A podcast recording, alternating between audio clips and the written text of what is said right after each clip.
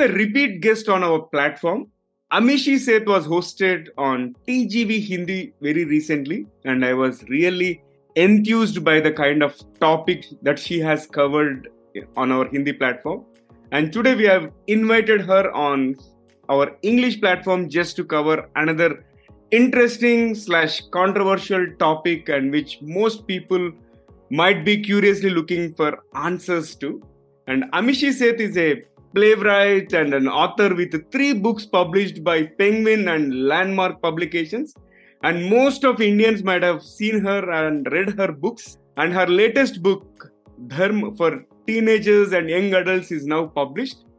And Amishi has been on Star Television Network's panel of experts to recruit new writers. She was interviewed on the All India Radio as a playwright, author, and the screenwriter in popular children's properties like Chota Bheem, Krishna Balram, Love Kush, among others.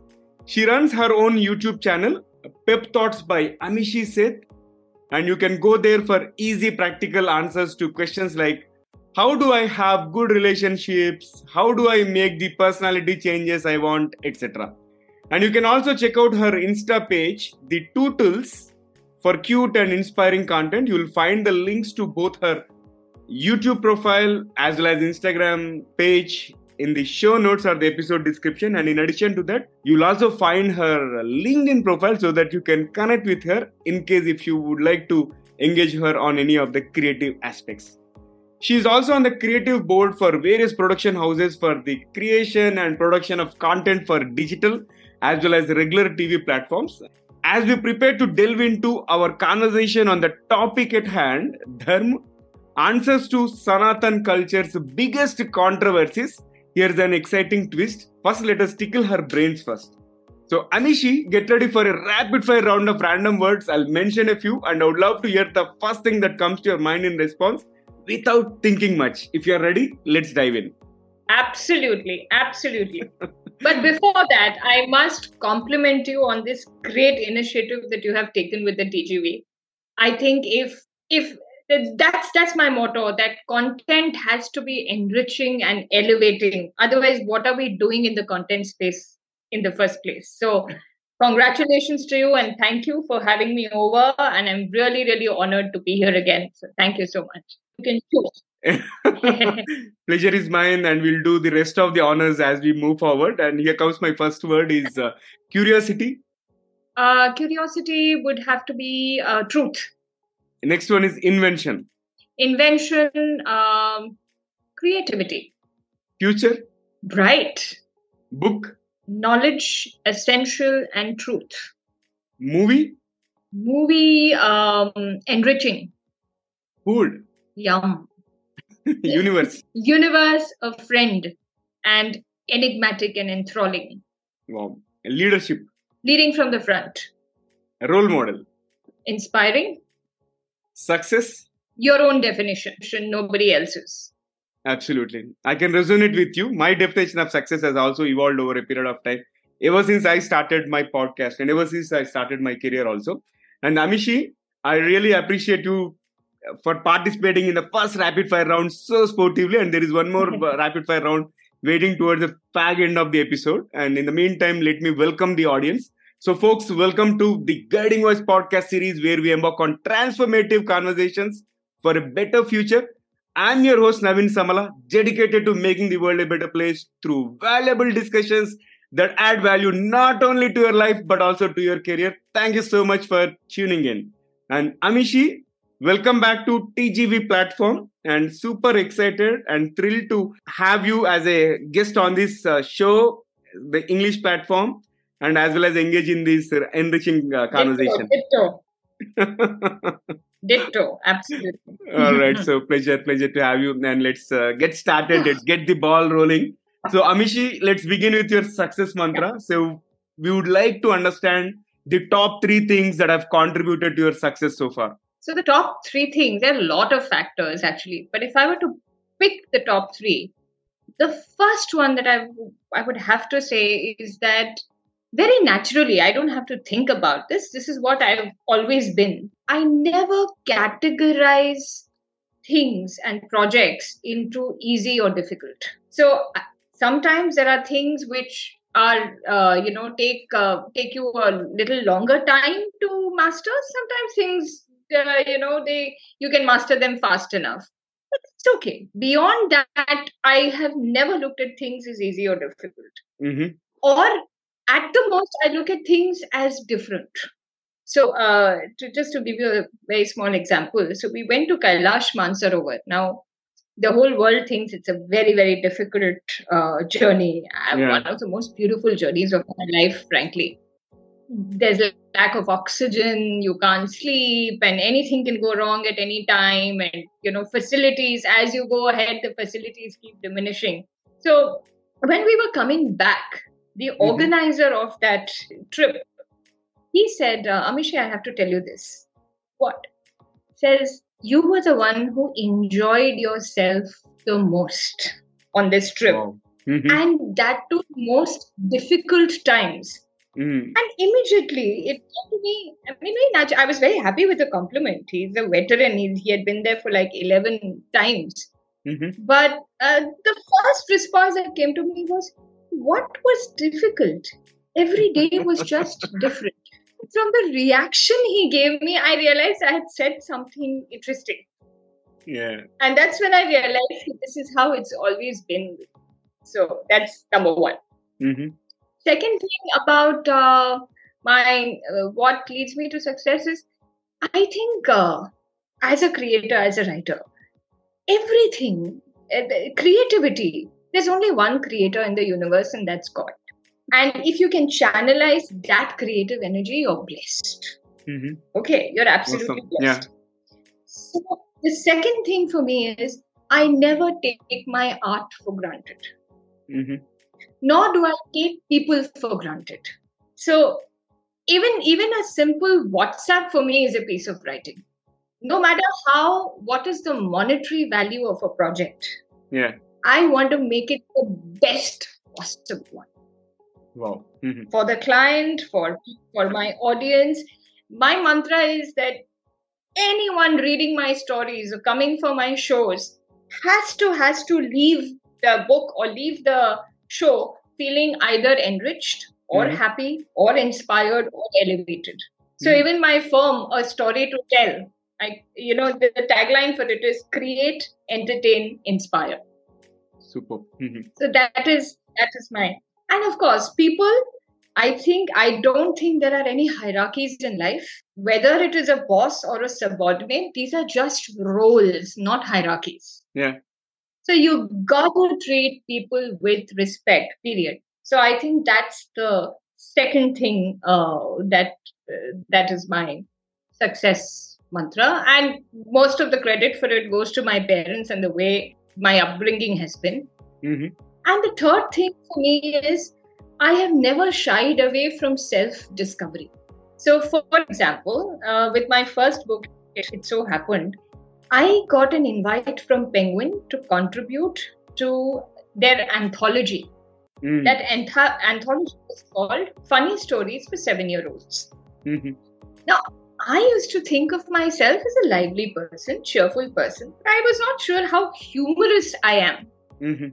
But only to discover whether I can do humor or not, I wrote that story.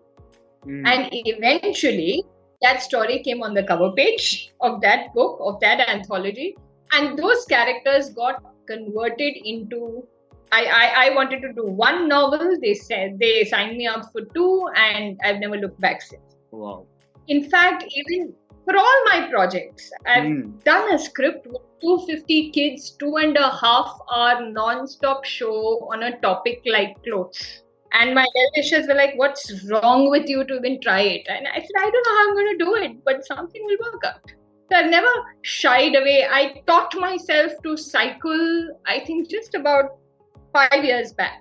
Mm. So everybody was like, "This is the age to learn." I, I've never shied away from self-discovery, and I, and nor do I look at things as doable, not doable. As long as something is ethical, I'm fine. So I've not li- let that childlike spirit in me die. So that I think would be the three things that keep me inspired and keep me going. Mi- mind mind blowing and really I, I got to witness a new dimension a new personality altogether. I have interviewed more than 500 guests across 70 countries so far, oh. but this is something really unique, and I think that sets you apart from the tribe. Wonderful. Oh, thank you. I, I loved, I loved. It means a lot for you to say that to me. so, Amishi, let's get start getting into the conversation. Again, we have picked up some interesting topic which many people who have been researching on this Sanatana Dharma or the Sanatana culture might be curious. So, my first question would be what was the one or maybe two things that stood out for you about Sanatana Dharma or Sanatana culture while writing the book? So, the reason for this book was that there are so many questions that people have to which there are no convincing answers. And that kind of takes away the credibility of the culture.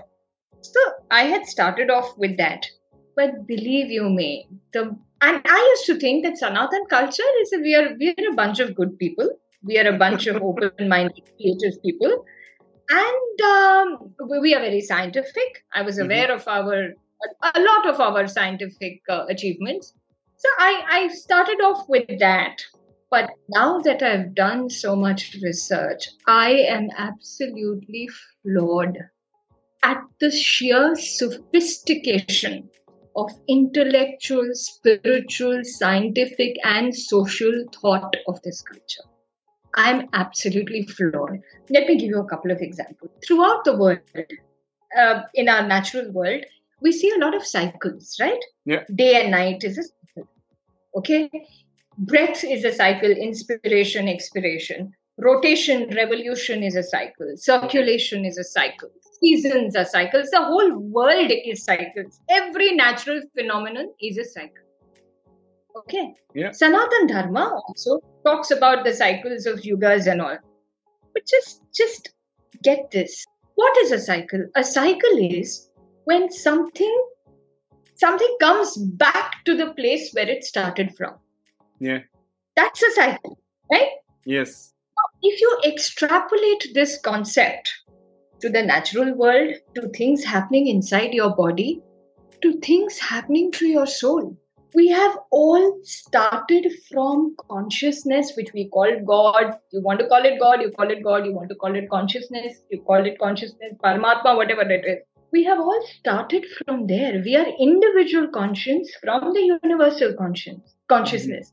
And our journey, therefore, our cycle is complete when we go back to being that. And that is moksha, that is nirvana. So nirvana and moksha, which sound like highly philosophical concepts, right. they are not just philosophy or blind faith. They come from a scientific understanding of the way the universe works. It's all, and in this case, it is about cycles. How everything eventually must go back to where it started from. Isn't that amazing? Suddenly, you realize there is no dogma at all in this culture. Right. I'll give you another example. Sure. So there is this Krishna Yajurveda mm-hmm. has this uh, uh, series, uh, this series of verses called the Mantra Pushpa. Yeah. Okay. Mm-hmm. So lines of the mantra Pushpam say. One line is fire is the source of water. Mm. And the second line says water is the source of fire. Right. Now this sounds really absurd, right? I mean, water and how can one come from the other? Yeah. But really, if you observe in the natural world, it is the sun that sucks out moisture from the ocean, creates those clouds, and gives us rainfall. Yeah water has come from fire, right? Yep. Then it's also rain bearing clouds that give us lightning. Mm-hmm. Water has given us fire. And these are Vedic hymns which are used for Vedic rituals. So those rituals were not blind faith, they were a complete understanding of the science of creation, mm-hmm. science of the natural world, and they use those sound frequencies of Sanskrit with the mantras, saying these truths out aloud to get whatever uh, th- those rituals were designed to get. Now, I I went through a research done in the US on the Gayatri Mantra. Mm-hmm. And all of that is detailed in my book. But just to give you a, the conclusion, they were clear that Sanskrit sound frequencies have a huge role to play in what happens with your brain. Mm-hmm. The neural networks, the equality of your right brain and left brain. If the same mantra, you just chant the meaning of that mantra in English or any other language, it will not give you the same benefit mm-hmm. that you will get when you chant it in the way it is meant to be chanted, as per the Vedas and as per the scriptures in Sanskrit so i'm flawed. Now this is this is about look at the social thought. Mm-hmm. in the mahabharat there is an episode in which rishi narad comes to meet yudhishthir mm-hmm. to teach him the art and science of administration. Okay? Yeah. Now this he has taught yudhishthir not as a lecture but as a series of questions. There are about 100 such questions in the vedavyas mahabharata Mm-hmm. Okay. Yeah. I have picked up a lot of those questions and I've put them in my book. Now, I'll just give you one or two questions sure. and you will you will know what I'm talking about. He says, Does agriculture in your kingdom is it mm-hmm. still dependent on rainfall or have you dug artificial lakes and wells? Irrigation. Narad is talking about irrigation more than 5,000 years back. Okay? He says, Are all the varnas in your kingdom prosperous and happy. He says, Do you spy? Do you keep tabs on 15 departments of your own kingdom and 18 departments of some of your neighbors and enemy kingdoms through three spies per department? So, can you imagine the depth of civil, civilizational thinking? I'll give you just one last example of social this thing. Yep. Draupadi, Draupadi, her real name is Krishna. Why was she called Krishna? Because she was dark complexioned. Mm-hmm. Okay. Yeah. There was no body, and yet she was the most beautiful woman of her time. Hmm. So there was no body shaming, and nobody said you're dark. So yeah, I'm dark. I mean, there was no, there were no biases associated with it. There were no blocks associated with it. It is just the way it is. Mm-hmm. Lambodar. Lambodar means with a big stomach. You call God that, and it's it's a statement of fact. It's not a statement of that somebody should feel sensitive and my human rights have been violated. Blah blah blah. It's not that. And you know, it is today that we have this whole feminist idea that when a woman gets married, she takes on her maiden surname as well. Because mm-hmm. the thought is, why should I change my surname? Right? And legally also it helps.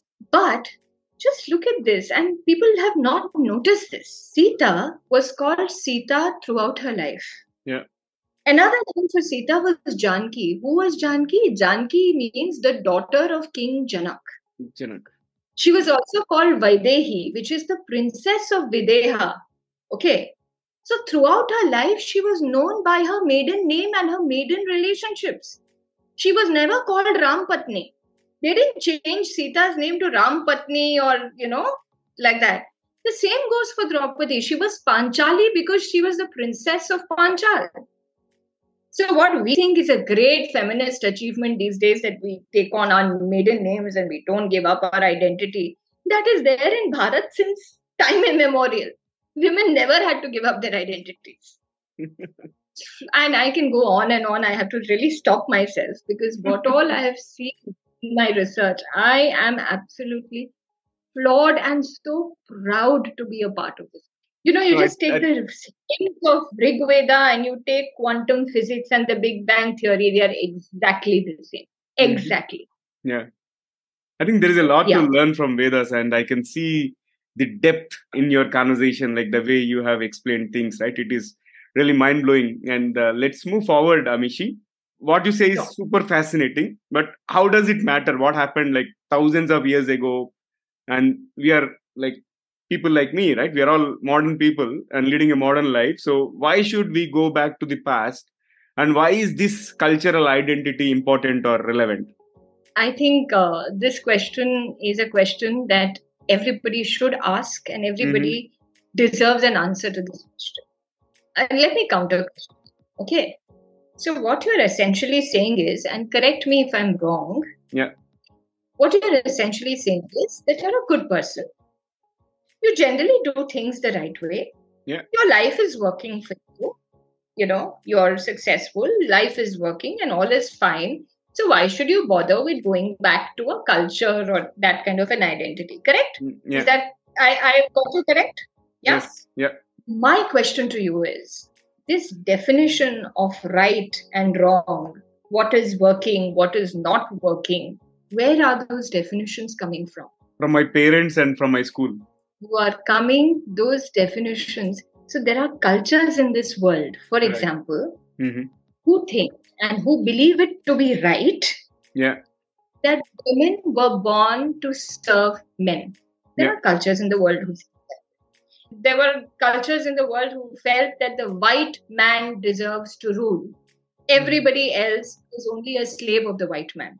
Whereas we as a culture, we thought Vasudhaiva Kutumbakam. Everybody is equal, everybody is one family. That is why when that cultural thought gets translated into action, Bharat has never invaded any country. Hmm. Never. Bharat has never forced its ideology on anyone. Today, when a person sitting in America does yoga and feels wonderful and feels good and healthy and you know all of that, they thank Bharat. In that sense, we have a soft power, but we sent that yoga not to rule them. We shared yoga because in our this thing we share knowledge, we share wisdom. It all it comes from culture. Now Yeah. I'll tell you another thing. So I was I was talking to uh, someone that about Saraswati ji and Vishwakarma. So they they're gods, no? Yeah. So I said, no. If we were only worshipping gods, then we would have worshipped the Murti of Saraswati and the Murti of Vishwakarma. hmm What do we do?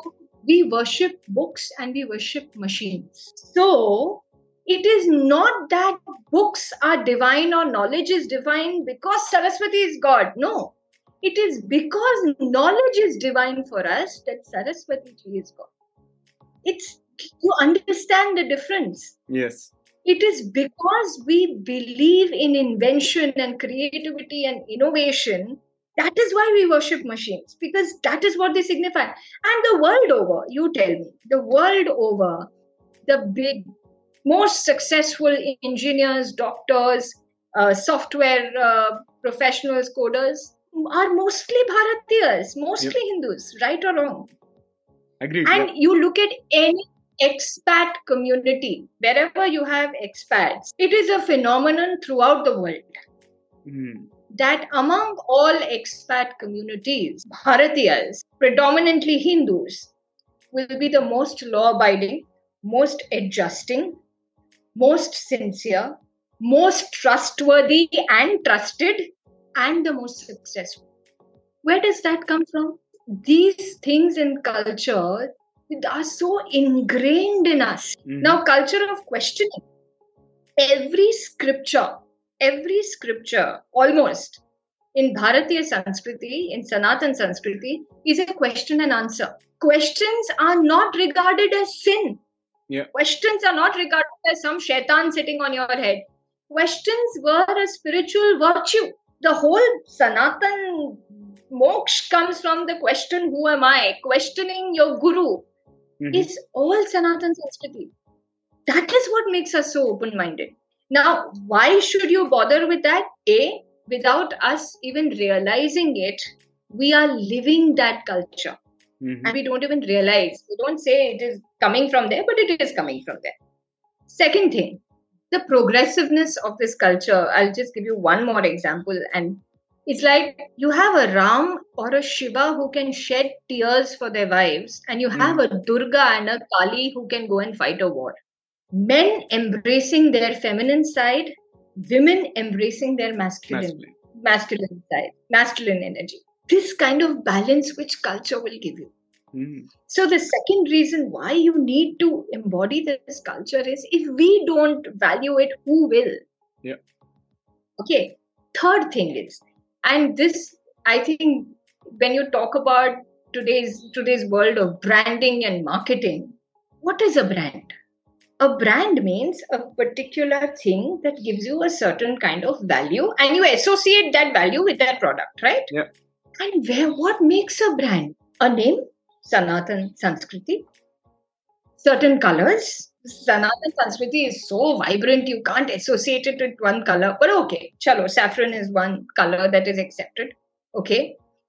A logo, what is that logo? A logo is our you know the way we are the way we uh, our, our tilak for example the packaging the tilak is there the kurta pajama is there the sari is there the bindi is there all these are packaging for that brand no yeah the font is sanskrit or tamil in in some cases mostly sanskrit. So in this area uh, and it makes no difference. Hmm. it makes no difference to a shiva a parvati a lakshmi a vishnu that whether or not we embody these symbols. It makes no difference to their lives.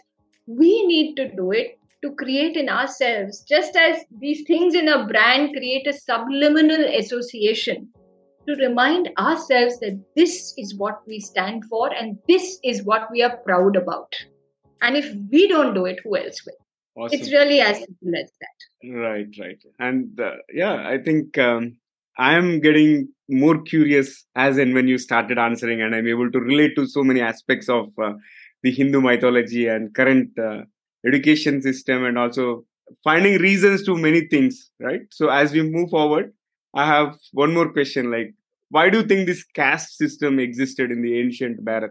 the caste system, uh, the way uh, it is understood today as this demonic system of social, uh, what do you call, uh, isolation and unfairness and all, is the biggest lie that has been told to us, honestly. In the medieval times, people took advantage of this lie and they embodied that lie. But in ancient Bharat, in ancient Bharat, firstly, we have to understand caste is not the English for Varna, which was there. Mm-hmm. Caste is a Portuguese word called casta. Yeah. And it comes from a different lineage and a different uh, perspective. Now, what were these Varnas? Society was divided or, or categorized in terms of professions. So, those who were researchers, scientists, philosophers, academicians, teachers, uh, ritualists were all the Brahmin. So the Brahmins lived out of books and they lived in their heads. That category was Brahmins. Okay? Yeah. Then you had the military, the soldier class, the warfare class, the administrative class, which were Mm. all the Kshatriyas, Mm-hmm. the bureaucrats and the soldiers. Okay, they were the Kshatriyas. Then you had the Vaishyas, who were essentially businessmen and traders. All other categories of professions fell in the fourth category, which was the Shudras. So the Shudras ranged from workers, laborers, to artisans, sculptors, musicians, performers, engineers, dramatists. All of them were Shudras. And there was zero hierarchy. It was Hmm. all, you tell, come up with one profession that falls, does not fall into these four categories. I don't think so. There is no profession that will Right. not fall into these four categories. And why was this done is because be, because of your predisposition. So, so for example, I'm I'm a writer. Okay, Yep. I can never be an engineer. Hmm. Not because of lack of intelligence, but because my pravritti is not that. My persona is not that. Some some engineer might come and tell me or a uh, software professional kya pura din rehti hai likhti rehti hai i mean what the hell? Yeah go do something productive. You know?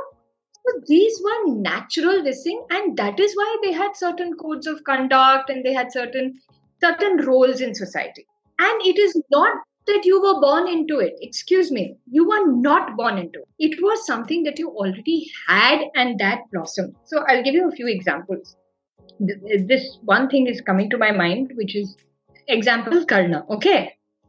Now, Karna, people think is this poor, tortured soul who suffered the caste system in ancient India. Absolute nonsense. And I'll give you one example that everybody knows. Forget the research that I have done into Karna. Mhm. But one thing everybody knows that he was called a Sudputra, he was a Shudra, charioteer's son, right? Yep. But Duryodhan made him the king of Angaraj.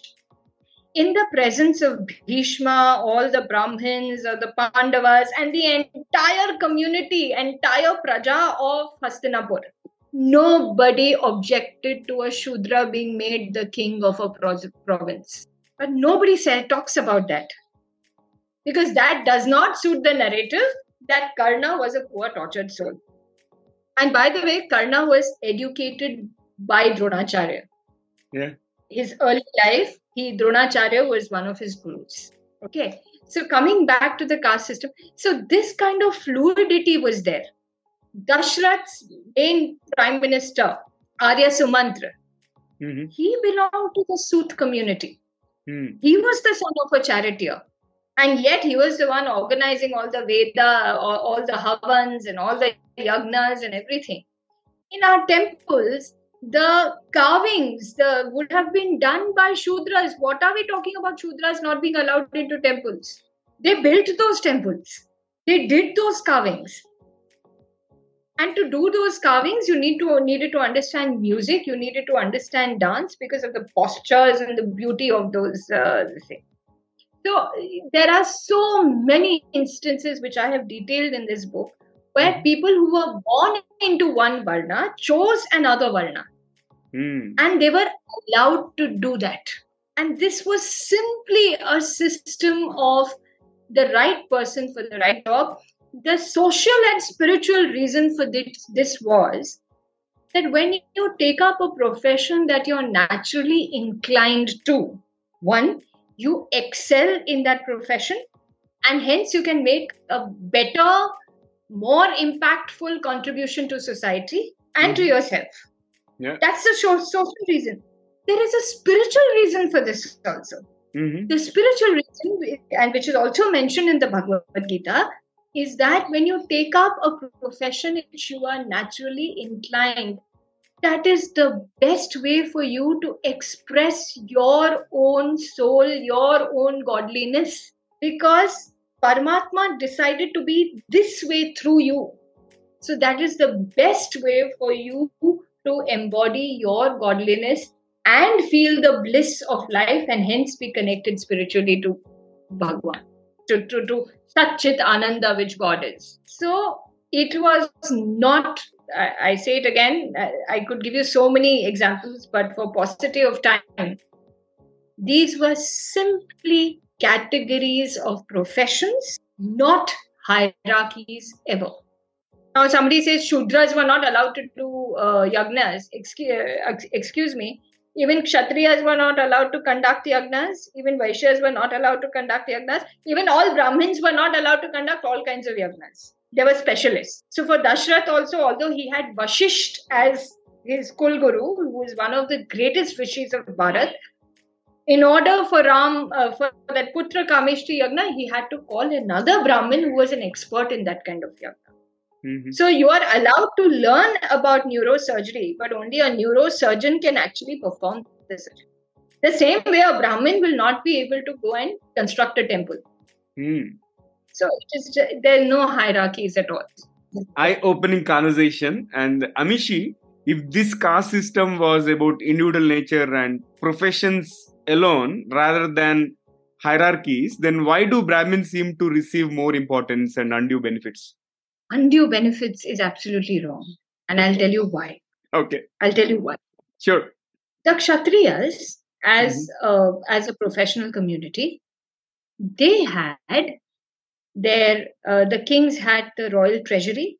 Okay, the soldiers, the administrators, the bureaucrats had their salaries Mm. as regular sources of income. Okay. Yep. The Vaishyas had their profits. The Shudras either had their salaries, their wages, or their contractual income, depending on what they were doing. Mm. Okay.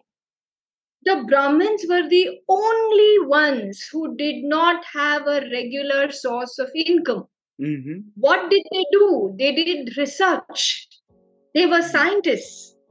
Mm-hmm. This requires ex- funding for an extended period of time, and you have no ready assets to sell till that period of research, till you can uh, sing. So that's one. Brahmins as researchers had no source of income.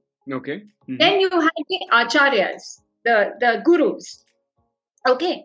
Most of these gurus were researchers also. Mm-hmm. The gurus also in Bharatiya Sanskriti, the guru is as good as your parents. Guru is given a greater status than God because a guru will teach you about God and show you how to reach there. So, do you pay salaries to your parents? No. No. How can you pay salary to a guru? How can you turn a guru to an employee? This happens today because education itself has become commercialized. Right. In those times, it was gurus also had their families. They had thousands of disciples to maintain. Where would they get the fund and no ready asset to sell? Mm-hmm. How can you sell your academic knowledge? How would you do that? It's impossible. Then, what else did the Brahmins do? Mm-hmm. The Brahmins, there were these Brahmins who looked after the temples, did the rituals. Okay. Now, look at what these temples achieved. The temples were not places of worship, let me tell you that. Worship is a side activity in the temples. The temples were basically, and I have a chapter on the temples as well.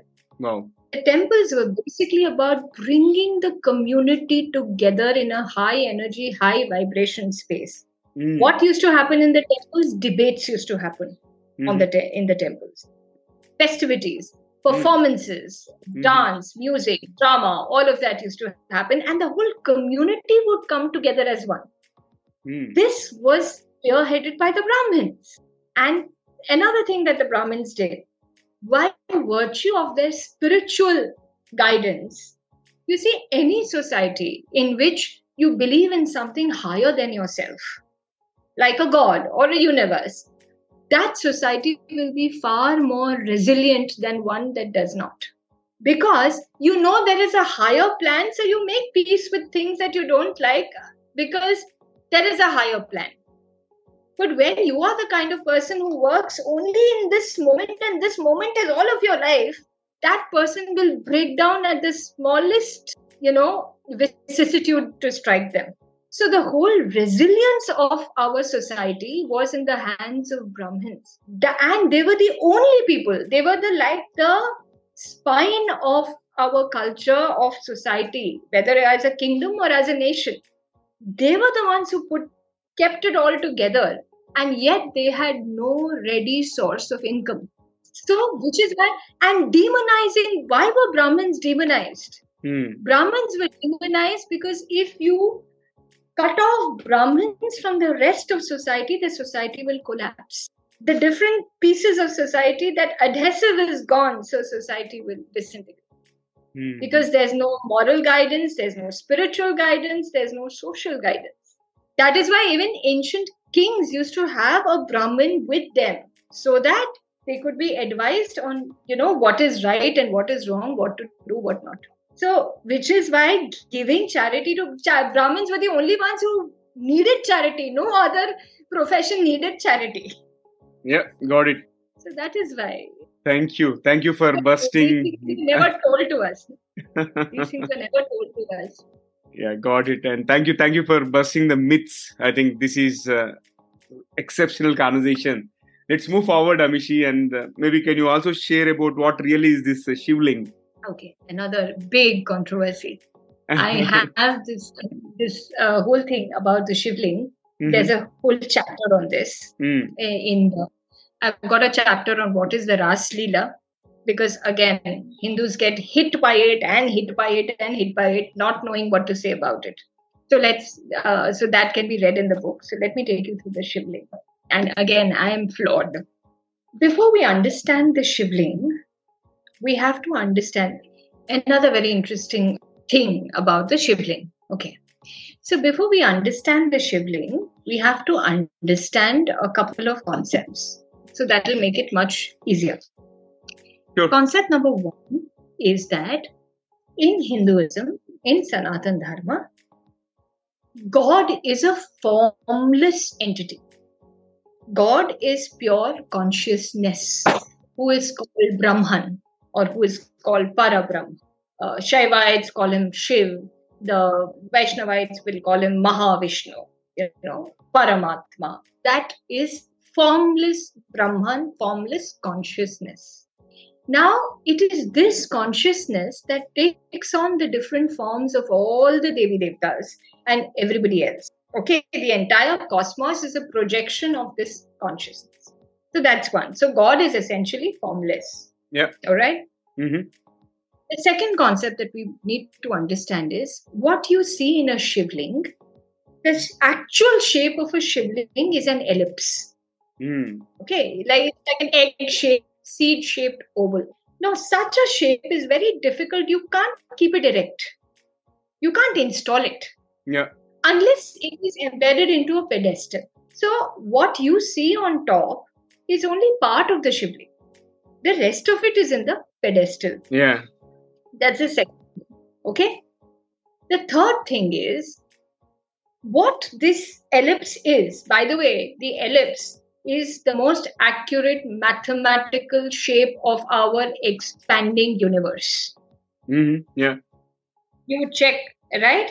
And so what is this? Why why do we have a shape like this that we worship? The shape like this is just as Om, you know, Om will, at the time of the Big Bang, and I've got a chapter about that also. In Om is called the voice of the formless God. Okay. Shivling, this ling, this ellipse, is the visualization of that formless God. How? You see that egg, an egg, or even a seed for that matter. So let's take the egg. The egg has neither eyes, nor face, nor lips, nor beaks, nor claws, nothing. But the life it contains has all of it. So the egg is the simplest representation of complex life. Yeah. So this is the shivling. Okay. Now let's come to exactly the shivling. Then I'll what it is, and then I'll tell you what it means. Yeah. They're two different things. Sure. What it is. Mm-hmm. So the shivling is this. Uh, the classical is there is this pitham. Mhm. The bottom part of the pitham is the Brahma pitham. The, the top of that pedestal is the Vishnu pitham, and the shivling itself, the part of the ellipse that you can see Mm-hmm. and the part below which you can't. Now, what does this mean? Why do we have something like this? Let's take the example of a seed, and that will clarify it for all the all your viewers. So, a seed has neither roots nor shoots nor bark, no nothing. Okay. Yeah. But it contains all of it. So the seed is Brahman before creation when it was still pure consciousness and nothing was created. Mm-hmm. Okay? Yeah. It's potential. It's God energy and it's potential to be everything. Okay? That is Yeah. Shiv. Then you go on to, then you know, the, the, the, the seed, it starts sprouting roots and it develops shoots and leaves and little buds come out. That is creation starting to happen. Mm-hmm. That is the Brahma phase of creation.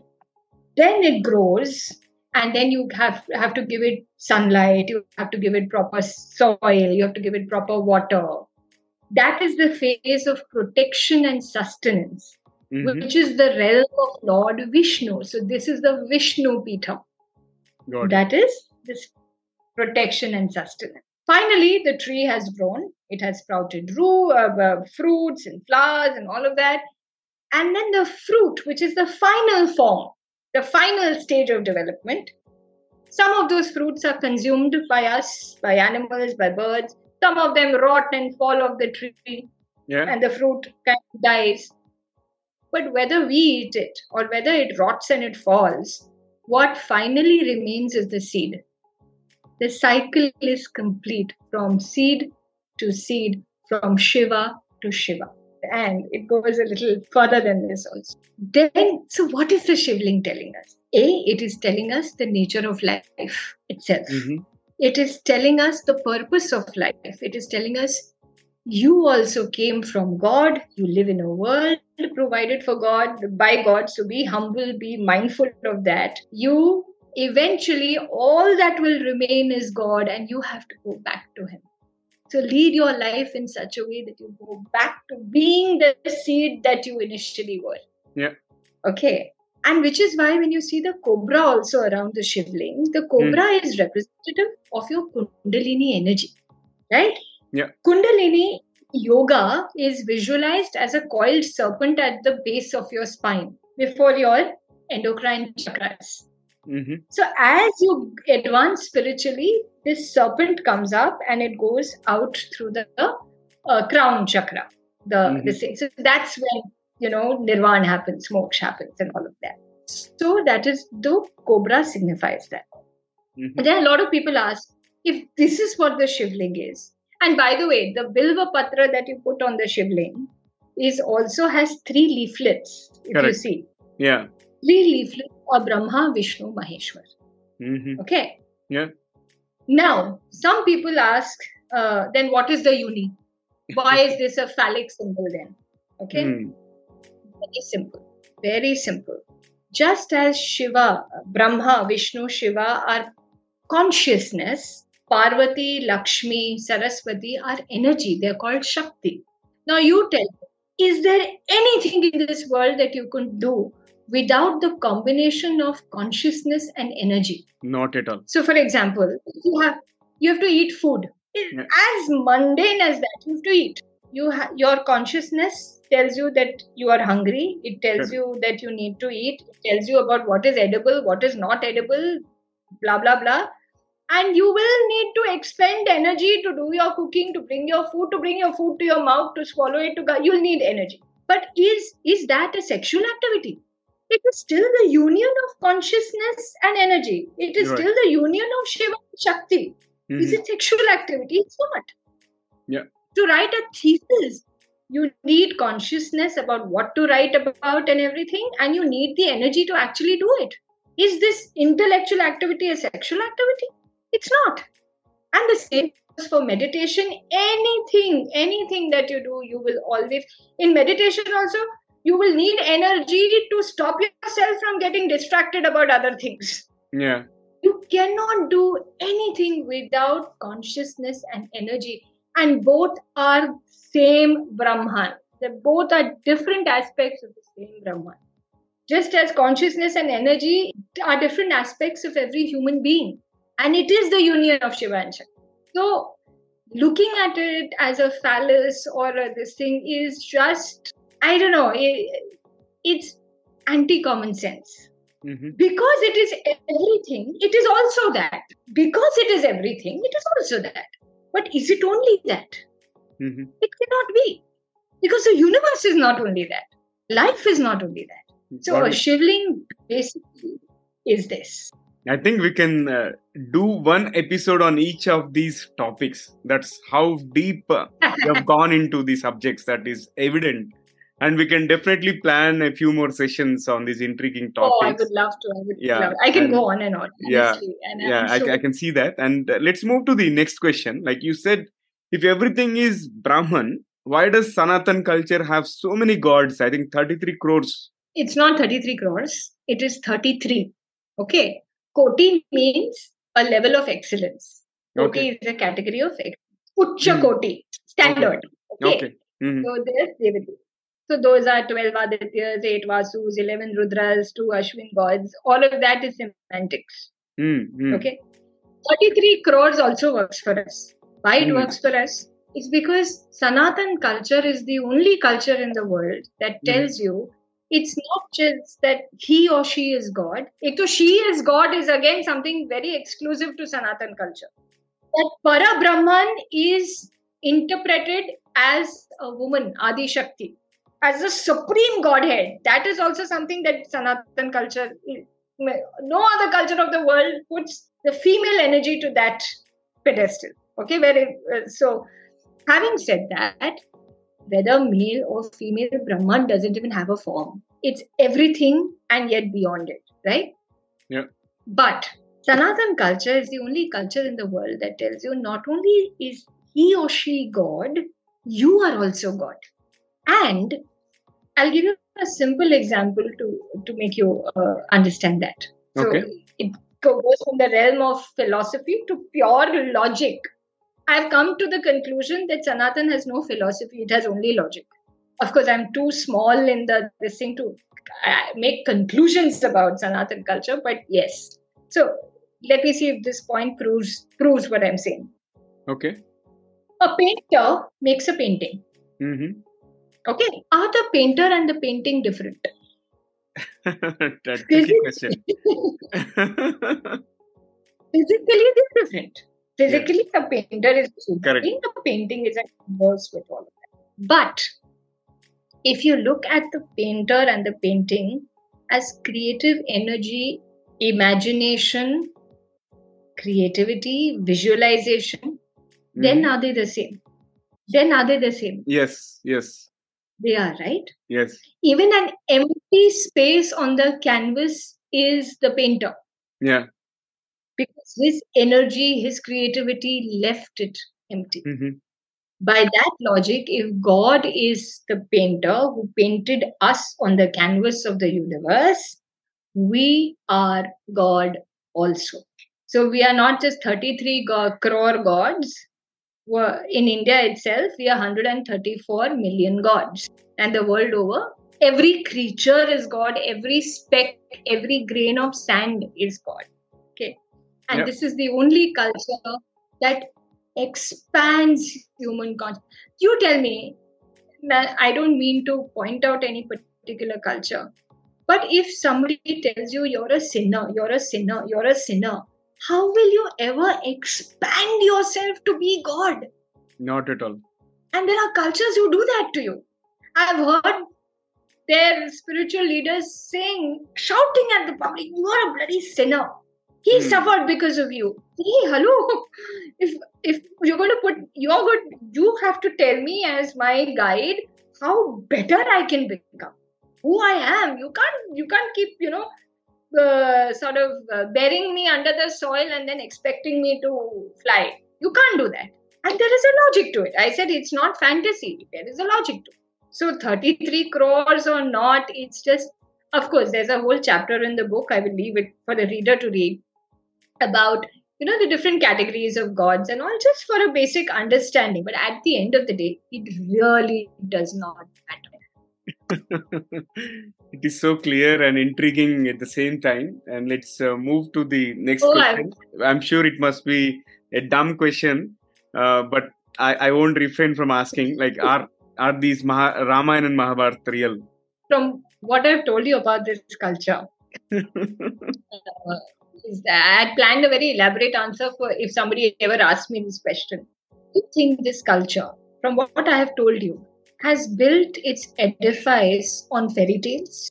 Now, most of the rishis who are responsible for most of our scientific achievements, like for example, there's a very important rishi called Agastya, Mhm. who meets Sri Ram and who actually gives uh, Sri Ram the bow that he uses eventually to kill Ravan. Okay, and he gives him that Akshay Tunir that with uh, arrows and all that. Now, this Rishi Agastya has written a book called Agastya Samhita, which talks about practical applications of physics. One of those practical applications is using zinc to make a battery, which was done in an American lab and it and the formula works. They developed a battery using exactly what Rishi Agastya wrote. And this is just one piddly thing that he has done. Apart from that, his work is amazing and it's beyond. Okay. Are you saying, or are we saying that such great rishis uh, who do exist and the culture that celebrates these rishis believes in fairy tales? I mean, it's beyond. Of course, the evidence is there. For anything to be real, what kind of evidence do you need? You need documentary evidence. Okay? We have the books written by these rishis. We have the Bhagavad Gita. Wherever you go in the world, anywhere in Bharat, Bhagavad Gita will have 18 chapters, 700 shlokas, verse 12 of chapter 5 will be the same. Okay? Yeah. Who gave the Bhagavad Gita? Krishna. When did he give it to him? In, in during the war. Where in in the war, all the characters of Mahabharata were there. And the war here happened because all the instances mentioned in the Mahabharata happened. That is why the war happened. How can Mahabharata be a myth? Secondly, we have monumentary evidence. Our history, ours is perhaps the only culture, apart from maybe the Egyptian culture, where everything is written in stone. Yeah.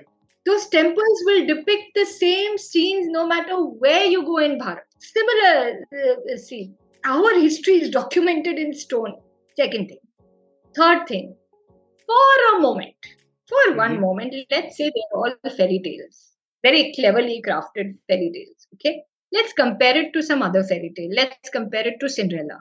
Cinderella has also been going on for generations together. You tell me, when was Cinderella born? Can anybody answer that question? We can answer when Ram was born, when Krishna was born, and it is not some date, it is as per Tithi. That is why Ram Navami will keep changing every year because it is based on an astronomical calculation. Okay. Yeah. Then, which where was uh, Cinderella's kingdom? Which kingdom was that prince from? We have the ancestry. Forget Ram being Ayodhya. There are Ram was the 39th king of his ancestry, and his ancestors have been detailed in the Purans. And the Purans were written by Vedavyas, compiled rather, recorded. The uh, Ramayana was written by Valmiki ji. There's so much cross referencing that is there in our history. It's already cross referenced. You don't need to reference it further. Okay. Yeah. So, and look at the culture. I mean, Cinderella, apart from a Disneyland where you could probably go and attend a ball or something, is there any cultural impact of Cinderella? Not really. Festivals, temples. Our temples, so many of our temples are those places in which Puranic episodes happened. So you have a temple where Shiva and Parvati ji got married. Mm-hmm. Okay, there it is there. Uh, Kedarnath, Uttarakhand not many people know about it, but it's there. Kedarnath shrine was built by the Pandavas. The Pandavas uh, statues are there uh, outside. So it's all there. So anybody who says that this is all a myth, I want to ask them, what are you basing it on? Give me evidence that it is myth. Do you know any historian of that time who says none of it happened? Then please produce such. Otherwise, don't discount the culture with mm. all the and and one last question is what is more logical i say don't believe it you don't want to believe it don't believe it fine but what is more logical to say? All this evidence is there. Therefore there is a possibility of its truth. Vis-a-vis saying that all this evidence is there but i am blinkered and i don't want i want to ignore it. What is more logical what is more scientific what is more intellectual is and I rest my case. Perfect. Great conversation. And I was, I'm so intrigued. And it's time for us to add a little spice to the conversation and add some excitement. So get ready, Amishi, as we dive into a series of second rapid fire questions, a set of intriguing questions oh, okay. just to get to know your other side. So if you're ready, let's get started. Yeah, yeah, sure. Okay. So here comes the first one. If you could have one gigantic billboard anywhere with anything on it, what would it say? About myself. It could be uh, anything. Then I would say, I would say she made a difference and a good one. awesome. And what is one thing that you are really bad at that you wish you were good or better at? Actually, it's not that I'm bad at it. I'm exceptionally good at it, and that is a problem.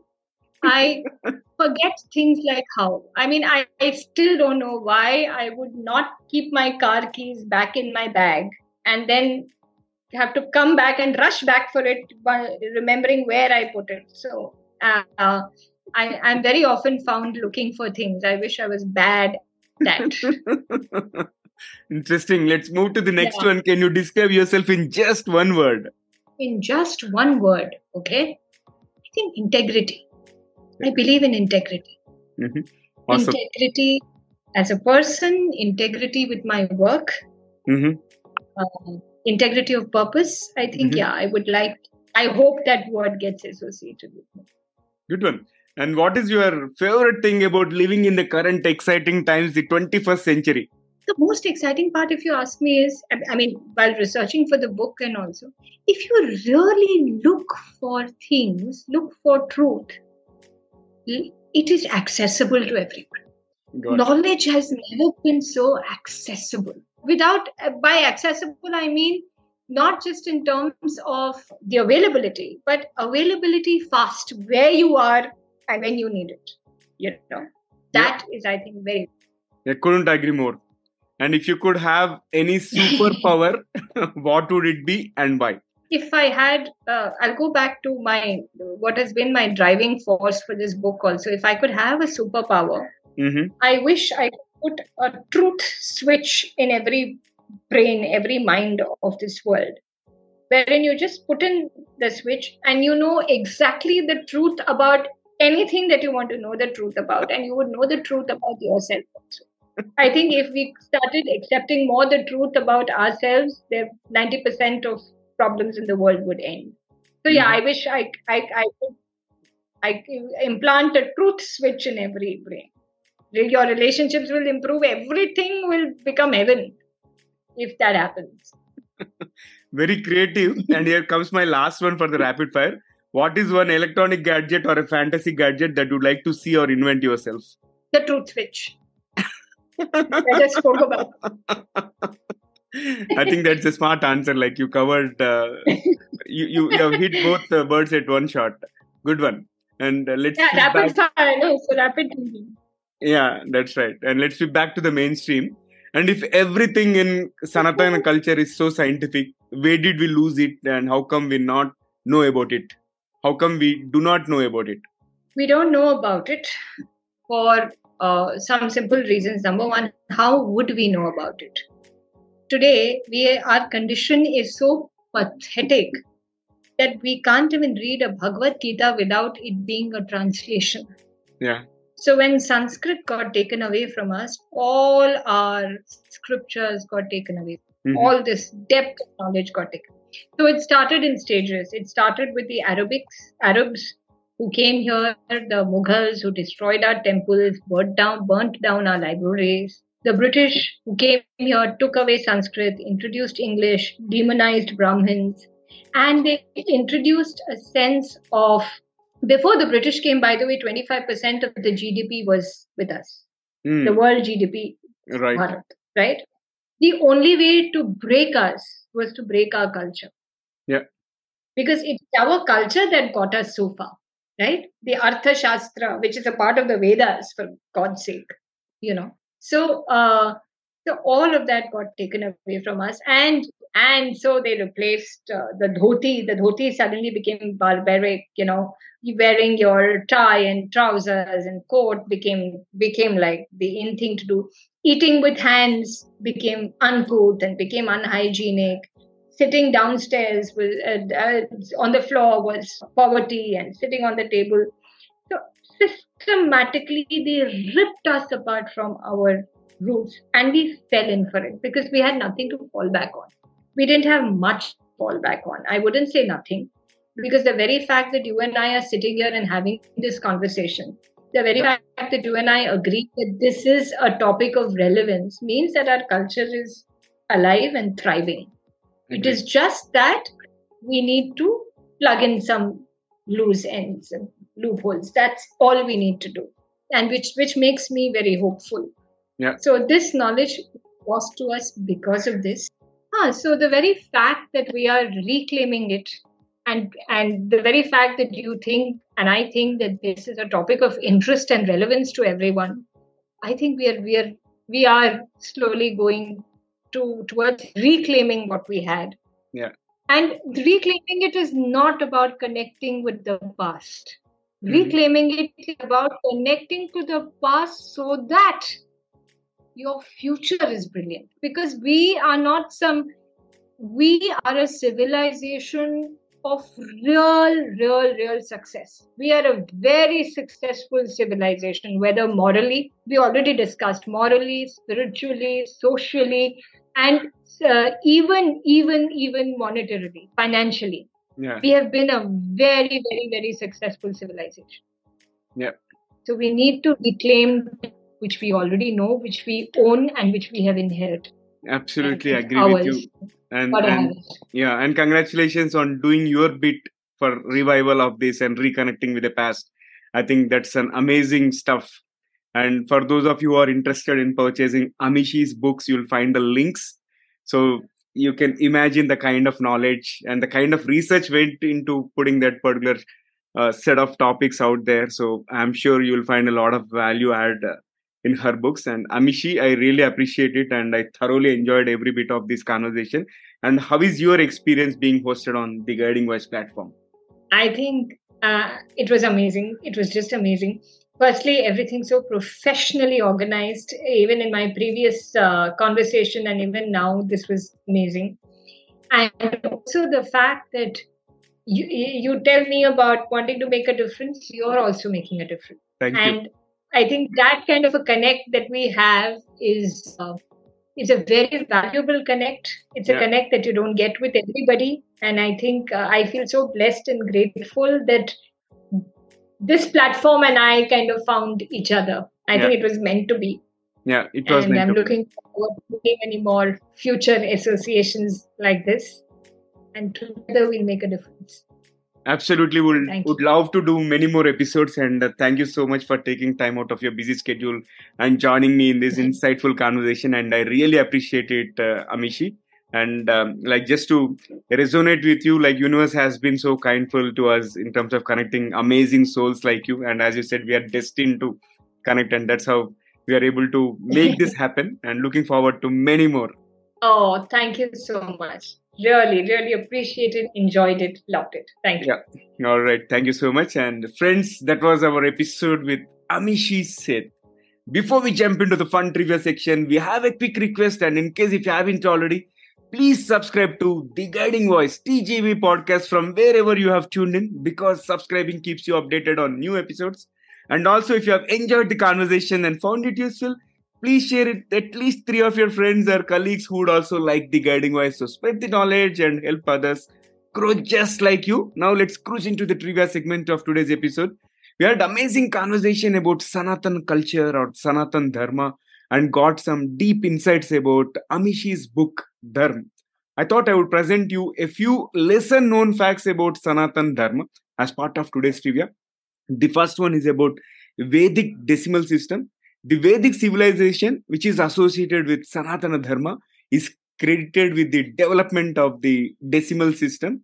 The earliest known use of a decimal numeral system is found in the ancient Vedic texts, particularly in the Shatapatha Brahmana. Second one is about scientific insights in ancient texts. Sanatana Dharma's ancient texts contain remarkable scientific insights.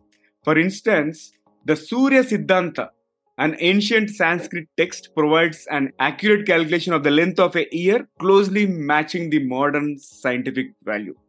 And third is about yoga in warfare. Ancient Indian warriors practiced a form of material art called Dhanurveda or yoga of archery.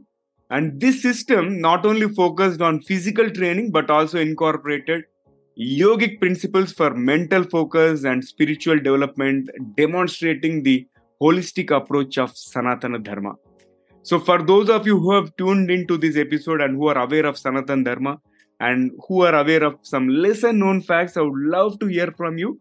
And in case if you are not aware of Sanatana Dharma and if you have felt enlightened out of this episode, I would love to hear from you as well. So that's it for today. And folks, thank you so much for tuning in and also for being part of our awesome TGV community. We would love to hear from you. So do not hesitate to share your ideas, feedback, topic recommendations, or guest speaker sessions either through social media or you can also email us at theguidingvoiceforyou at gmail.com and let's create content that resonates with you. I'm your host Naveen Samala, a lifelong learner, and my goal is to have impactful conversations that improve not only your life but also your career. Until next time, take care, stay inspired, and remember the future holds great things because the best is yet to come. Goodbye for now. See you all in the next episode with another amazing guest.